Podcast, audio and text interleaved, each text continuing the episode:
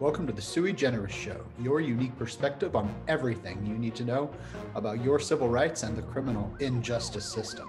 With Erica Merrill, I'm attorney Brian Jones, criminal defense and civil rights warrior.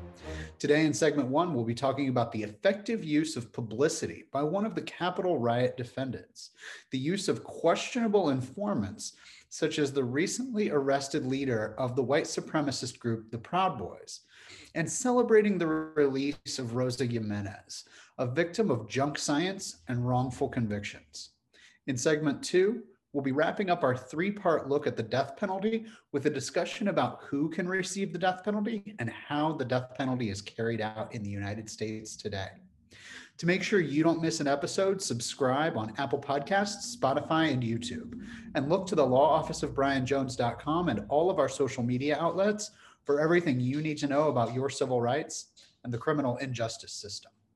So, Erica, did you see in the news this week a Texas man facing federal charges linked to the January 6th insurrection riot at the United States Capitol has publicly apologized and taken responsibility for his part and making death threats during the insurrection? You know, that is so interesting, Brian, because I think that we all as a nation kind of want to hear somebody apologize for that whole situation. I mean, the fury that people feel about the insurrection um, is tangible. And I just never thought I'd hear anyone apologize, especially since maybe it would get him in more trouble in court. I mean, I, I'm not sure. What was the idea behind that? Is this an admission of guilt? So it's definitely an admission of guilt. Garrett Miller released his statement through his attorney and clearly stated I was in Washington, D.C. on January 6, 2021, because I believed I was following the instructions of former President Trump. And he was my president, the commander in chief, and his statements had me believing the election was stolen from him. Now, Erica, this is a great apology because it acknowledges responsibility without putting blame on other individuals. Consider if he had said instead, I was following orders. That's a deflection. And his use of the phrase, I believe, signals context, not deflection, and not a reduction of responsibility. Now, in regards to his Twitter threats against the police officers of the Capitol and uh, Representative uh, Ocasio Cortez, he stated, While I never intended harm to Congresswoman Ocasio Cortez, nor harm any members of the Capitol Police Force. I recognize that my social media posts were completely inappropriate. I want to apologize publicly to Congresswoman Cortez, Ocasio Cortez, and the Capitol Police officers. I have always supported law enforcement and I am ashamed by my comments. This is also an excellent apology because it both denies intent to cause harm, but acknowledges that harm was ultimately caused. Both of these statements are admissions and they could be used against him should Mr. Miller ultimately decide to go to trial. But when you're taking this sort of position, trial isn't what Mr. Miller and his attorneys are looking for. His apology was released by his attorney. So it's obviously and absolutely a strategic effort um, to publicly say he's sorry and take responsibility for what he did. So, how will this apology help the accused? Well, first and foremost, acceptance of responsibility is a key factor in sentencing in both federal and state courts. Where evidence of guilt is overwhelming, getting out ahead of the charges and ahead of a guilty plea by snapping out of your prior unhealthy mindset will carry a lot of weight with the court and the prosecutor's office. Second, a public apology, as you said earlier, Erica, it, it's something that America needs right now. And it provides a balm to everybody that was affected by this uh, by this behavior. While it's a risk and it could lead to threats of harm for Mr. Miller, it can also lead to redemption in the eyes of the community, employers, and his friends and family. Last but certainly not least, he is in effect putting himself on the legal market as a potential cooperator who can be used in both state and federal prosecutions against other individuals who were involved in the insurrection. Notice how careful he was to say, I believe Trump wanted this. You know, I feel like a lot of them could say that and have it really be true. Um, and as I said earlier, I, I am surprised that he apologized. I would think that most uh, criminal defense attorneys would say, don't apologize. What would have changed within the strategy if he just didn't want to apologize? Well, if, if, if he were challenging his innocence, um, and, and pursuing an actual innocence claim or some sort of justification defense, like many of the Capitol insurrectionists are, the public apology would be an, an, an unwise decision to say the least. Instead, he and his attorney have made a conscious decision and a strategic decision to issue the statement to the effect of the accused um, is is regretting his actions and he wants to remedy this. Now, if he were challenging the charges, if he were claiming his innocence, if he were arguing justification, he may release a statement saying, um, I'm horrified that I've been charged with this. Uh, and I eagerly await my opportunity to get into court and stand in front of a jury and clear my name at trial. In almost all circumstances, the wisest strategy for the accused person in particular is to remain silent until trial. But in cases where publicity has started already, the smart media strategy is essential to overcoming the bias that can consume jurors between indictment and the day of the jury trial. It's an essential component to the overall defense strategy, and the most savvy defense attorneys know how to use the media to get their defense out so that their clients aren't prejudiced by the weeks and months of negative press coverage that lead up to a trial. Makes a lot of sense. And it's it's really important i, I think to have an attorney to help figure out which strategy is going to work best for you. Did you think that this was the best strategy in this case well, not knowing the particularities of Mr. Miller's situation, but just speaking generally about a lot of the alleged insurrectionists and the significant amount of video and photographic evidence that I, I think is going to be presented against them, it does seem like a good strategy in these cases to get out in front of it. Now, many of these individuals are going to have moral objections to pursuing this sort of strategy. They truly believe what they did was the right thing and they believe that their actions were justified. Remember that in a justification type situation where you're arguing a justification defense, you are admitting that you have committed the crime, but saying, my actions are justified because, and in their position, in their opinion, uh, the, the nation needed their support. The nation needed them to come through. Um, in those sorts of situations, making an apology would obviously be very inappropriate. Um, you know, I think those are defenses that are available to a lot of these accused people.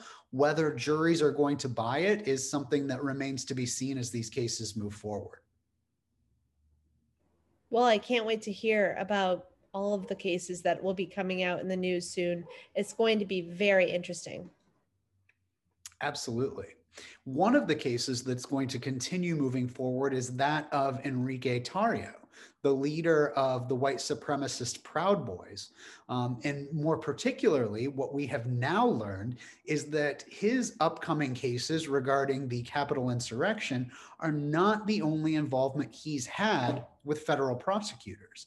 He has been a long time and prolific informant for federal prosecutors. And while he's facing new charges um, related to the damaging uh, the vandalism of a historically black church in Washington, D.C., um, his prior cooperation has now come to light. Is the use of informants among law enforcement common? Well, it's more common in felony cases and in even more particularly in federal prosecutions. Um, in these situations, uh, informants are used by law enforcement all across the country every day. Um, informants, are, informants are most often seen in conspiracy type cases um, drug trafficking rings, fraud rings, not so much in interpersonal crimes like domestic violence, rape, or murder. In those cases, what many people would think of as an informant is, is really just a witness. Now, the distinction between an informant and a witness is often very case specific. An informant may or may not be identified um, through the exchange of information known as discovery, and in many cases, never even takes part in the trial. You'll recall, Erica, that it was an unreliable informant tip that led to the death of Breonna Taylor by law enforcement officers during a drug trafficking investigation.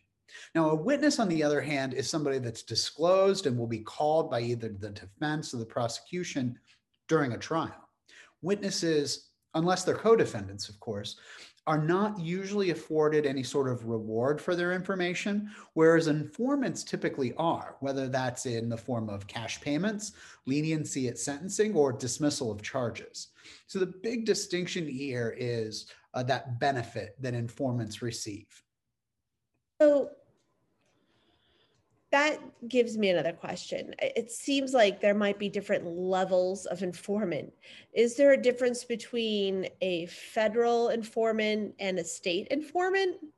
Sure. In the hierarchy of prosecution, federal offenses often take precedent to state offenses. I think this is largely because the consequences of a federal conviction are often significantly more severe than that for its state counterpart. Um, even more particularly, an accused person who's charged with, let's say, a state drug trafficking crime can often offer information to law enforcement. And remember that federal and state law enforcement officers work together on many of these investigations. And if the federal government is interested in an investigation, they're going to pick it up and they're going to take that case through the federal district court process um, and the state can do that as well. But again, the severity of the consequences in the federal system often make a state prosecution irrelevant. Um, the federal government also has significantly more resources that the state can't offer, um, such as witness relocation and, and witness protection. An accused person who's facing federal charges will generally not see the sort of benefit for cooperation in a state case the way they would um, in a federal prosecution, unless, of course, um, the state case is is very significant, either high profile or uh, major sorts of crimes like murder, maybe a body location or victim identification that has some sort of publicly driven prerogative. So why would Tarrio deny his service as an informant? Wouldn't that help him in the long run? Well, Erica, snitches get stitches isn't a cliche because it's not real. It is a real consequence in our society. And while the justice system values the admission of guilt and cooperation, the community perception of somebody who breaks the confidence and trust of a friend, a business partner, a colleague, and reveals themselves uh, as an informant is is de- is decidedly selfish and disloyal in the views of, of those people that they've betrayed. Consider what happened to Tekashi Six Nine after he turned an informant in his federal conspiracy case. Now, he received a significantly lighter sentence and protection, but he has been the butt of every joke um, in the in his community, both uh, personally and professionally. And he's been vilified across the board by both musicians and fans. A reputation as a snitch can place an accused person in danger while they're in custody. Um, likely, then, any benefit in having uh, uh, Tarrio's prior cooperation uh, made public is grossly outweighed by the release of this knowledge to the public by the fact that if he is ultimately sent to jail or prison, his physical safety is going to be at risk. Third, revealing actual cooperation with authorities can lead to his loss of credibility as a thought leader in his movement against the government in favor of white supremacy. Um, this has typically been uh, a thought process, a movement that is lined against the government. Recall the highly successful white supremacist Aryan Nation prison gang. So the the idea that he is working with the enemy is certainly going to cause him some significant loss of representation um, in the circles that matter to him the most. I mean, yeah, no, I, I you do see that snitches get stitches in the movies, and I guess that's the same thing in reality. And so, I mean, I guess I see where he's coming from there. Last but not least, Erica, did you see Rosa Jimenez, who was convicted on junk science, is now set for release after more than 15 years for in prison for a murder she never committed? I mean, I think that that is unbelievable. And I know that the case is something where people are are very emotional um, because it has to do with a child being murdered. But like maybe you could fill us in on the circumstances uh, and refresh everyone's memory. It was a while ago. In 2003, Miss Jimenez was just 20 years old when she was taking care of her one year old daughter and a 21 month old baby boy when she noticed that the boy was turning purple and having trouble breathing. She tried to clear his airways. She took him to a neighbor for help, and ultimately, paramedics were called. A wad of paper towels was ultimately pulled out of his airway. And because of his lack of oxygen, the child ultimately died three months later. Travis County, Texas prosecutors at that time argued it was impossible for a 21 month old child to accidentally swallow a wad of five paper towels and charged her with murder for stuffing the paper towels down the little boy's throat, relying on no other evidence than the absurdity of five paper towels being in a 21 month old's throat. Ms. Jimenez's public defenders called an expert witness during her trial, a forensic pathologist, who testified that the death was accidental, but his credibility suffered because he was a terrible witness on the stand.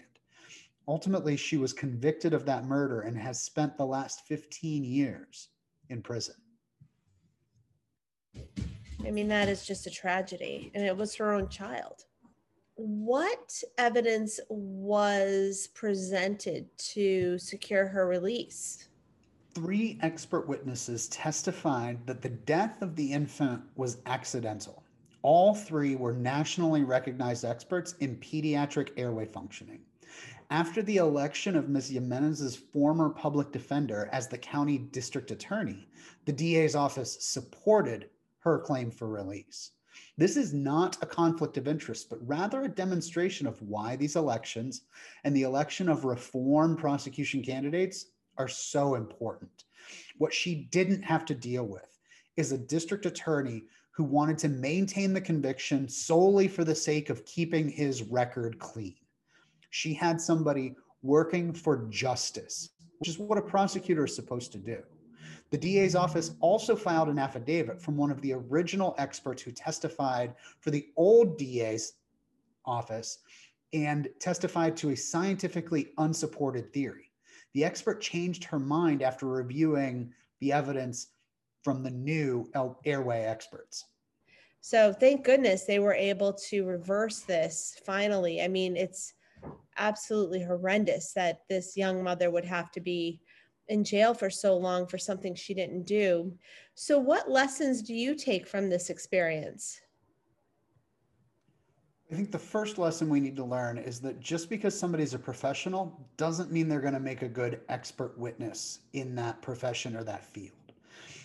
Defense attorneys have to make sure that their expert is a bona fide expert, um, as in the highest possible credentialed person with the best experience in the appropriate field to support your case. You don't bring a, an RN to refute the medical examiner. Whipper, witness preparation is critical. Too many attorneys take a witness and throw them up on the witness stand without having ever talked to them beforehand. And knowing how that witness is going to, to act under terms of cross examination, um, how they're going to present themselves to the jury, is really important. Last but not least, making the record, like the original public defenders did, is crucial to preserving actual innocence claims, even when the deck seems stacked against the accused. I mean, I think you're right. Not everybody is meant for the stand and not everybody can really represent your case the right way. I mean, I feel like it's the same thing with attorneys. So you have to find a good one like yourself who can really get up there and present the facts in a way that will get you the best results. And I feel like it's the same thing with the experts. Well, that's true. And that's the reason I think it's so important to treat every case like a major case. Um, because even even when we're talking about low level misdemeanors, those can ultimately be used in a prosecutor's decision to indict a case, to proceed with charges once an indictment is issued, and what a penalty should be after a conviction. So that's the reason we make sure that we treat every case as if it is the most severe case possible, because we want to make sure that every case gets the best result possible for our clients. And while Ms. Jimenez didn't face the death penalty, her case should have been litigated as if it was. And over the last two weeks, Erica, we've looked at why the death penalty isn't prohibited by the Eighth Amendment, uh, protections against cruel and unusual punishment. And we've looked at the relationship between the death penalty and due process rights.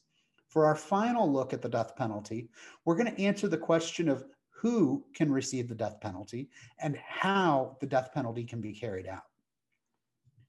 And I think this is going to be so interesting because in some of our past conversations, we have talked about how even in cases of murder, the people committing the murder do not always qualify to get the death penalty. So, would you remind us again who is eligible for the death penalty? It's a great question, as who can be charged with a capital crime is an area of law that is constantly developing. So in 2003, the Supreme Court of the United States decided Atkins versus Virginia. And in that case, they determined that individuals who were then called mentally retarded, but now referred to as intellectually disabled, could not receive the death penalty because their mental handicap lessens the severity of the crime and therefore renders the extraordinary penalty of death as disproportionately severe. In 2009, the Supreme Court of the United States decided Bobby versus Bies and determined that states can conduct a hearing into the mental capacity of death row inmates who were labeled as intellectually disabled before Atkins. So they made Atkins apply retroactively. In 2014, the Supreme Court decided Hall versus Florida. And in that case, they held that a strict IQ threshold cannot be used to decide whether somebody's intellectually disabled for the purpose of being eligible for the death penalty. If we look back to Roper versus Simmons in 2005, the Supreme Court invalidated the death penalty for all juvenile offenders. So that was a broad based elimination, bright line rule. And that relies on a, juvenile, a person who's underage, their lack of maturity and responsibility, their greater vulnerability to negative influences, and the incomplete character development of young persons. Juvenile offenders also have diminished culpability for their crimes for all of these reasons. Likewise, anybody who's found to be incompetent to stand trial is also ineligible to receive the death penalty. Think about people that have Alzheimer's disease, Huntington's disease, or CTE memory loss, because their lack of understanding renders the death penalty cruel and unusual. The underlying theme to all of these cases, and the most recent line of rolling back of the people who are eligible for the death penalty, has been to look at the diminished culpability or capacity to understand the crime itself or the reason that death is being imposed.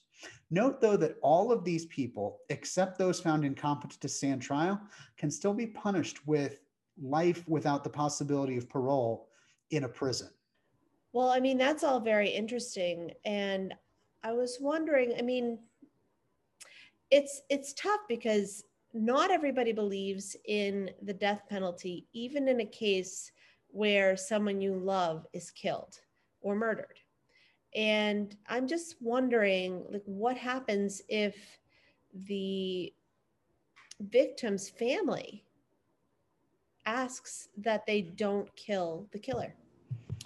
So while the state prosecutors and united states attorneys can consider the wishes of the survivors of, of the victim's families, the prosecution's duty is to seek justice, and it's their prerogative to determine which cases are, are death eligible.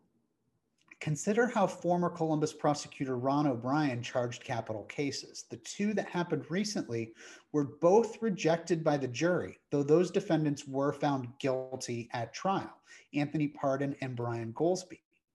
The family or the victim is also entitled to testify during the penalty phase of a death penalty case to advocate their wishes to the jury. What conditions exist in carrying out the death penalty? So, the legislature of each individual jurisdiction tells us how execution will occur but the, the manner that execution occurs, the manner that the government causes death, is not allowed to inflict unnecessary or wanton pain. So the issue what triggered this moratorium on executions in Ohio uh, was triggered when uh, we experienced the three botched executions in four years that led to the unnecessary suffering of the condemned over and over and over again, what we saw is the person being executed writhing in pain, um, clenched hands uh, for the people that weren't paralyzed by the paralytic. Um, what we know from individuals that have survived these sorts of situations is that the the the pain is like an intense burning sensation. Uh, it's described as fire flowing through your veins. Uh, so the the drug that causes death without the effect of the paralytic um, can be wildly painful for those being executed. And even with our new drug protocol, there hasn't been an execution in Ohio, in part due to the unavailability of the drugs. What we're finding is that drug makers are refusing to sell the drugs to uh, government entities that are going to execute people. Now, Ohio was the first state to adopt the one drug execution protocol and the first state to replace sodium thiopental with pentobarbital. The first one, sodium thiopental, was very prone uh, to a lack of success whereas pentobarbital has been more successful. The, the legal the legality of lethal injection has been recently affirmed by the Supreme Court of the United States in 2015. Now, in 2008, Baze versus Rees, the Supreme Court developed the objectively intolerable test to determine if a method of execution violates the Eighth Amendment. And the lower courts have used this ruling uh, to eliminate the possibility of uh, electrocution or um, death by firing squad. And like even for me, this is a little uncomfortable to talk about. I I hate thinking about people getting executed, even though some of the crimes are terrible. Can you tell us, does the inability to legally carry out the death penalty sentence mean that the person won't be killed by the government? Not necessarily. As we just tragically witnessed in the federal system, um, and former President Trump's execution spree at the conclusion of his presidency. The executive choice to carry out the death penalty is purely in the hands of the chief executive. Now, this is why, despite 141 people sitting on Ohio's death row, no one has been executed in 2019 or 2020. However, someone is not released from death row simply because there's no way for the sentence to be carried out legally. In order to be released from death row, there would need to be a pardon or a sentence commutation or a specific change in federal or state law. And even if someone on death row had their sentence commuted, that person is not necessarily released, but more likely their sentence is going to be converted to life without the possibility of parole. This is very interesting. And I do remember that. I remember that there were a lot of executions and there were a lot of pardons. So it was just a very strange last few weeks. It was uh, it was a strange last few weeks. That is absolutely true, Erica. And Erica, I, I want to thank you for going through these last few weeks with me and participating in our discussion today. And I want to thank everybody else for listening to our show, subscribing, following, commenting. And remember, if there's a question that you want answered on the Sui Generis show, make sure you put it in the comments below so that we can bring it up in a future episode. And so that you can learn everything that you need to know about the hottest issues in civil rights and the criminal injustice system, holding law enforcement and the government accountable for their misdeeds, um, and everything else about uh, your constitutional rights. Make sure to go to the law office of brianjones.com or follow our social media channels, facebook.com slash Central Ohio Criminal Defense and at TLOBJ on Twitter, Instagram, and TikTok. We'll be back next week with a sui generis perspective on the next big thing in civil rights and the criminal injustice system, as well as a discussion of pre indictment sexual assault accusation defense. Erica, my grandfather always told me, don't do anything I wouldn't do. And today, when I part ways with my friends, I add to that if you do and you get caught, call me. I'll defend your rights as I'd want mine defended.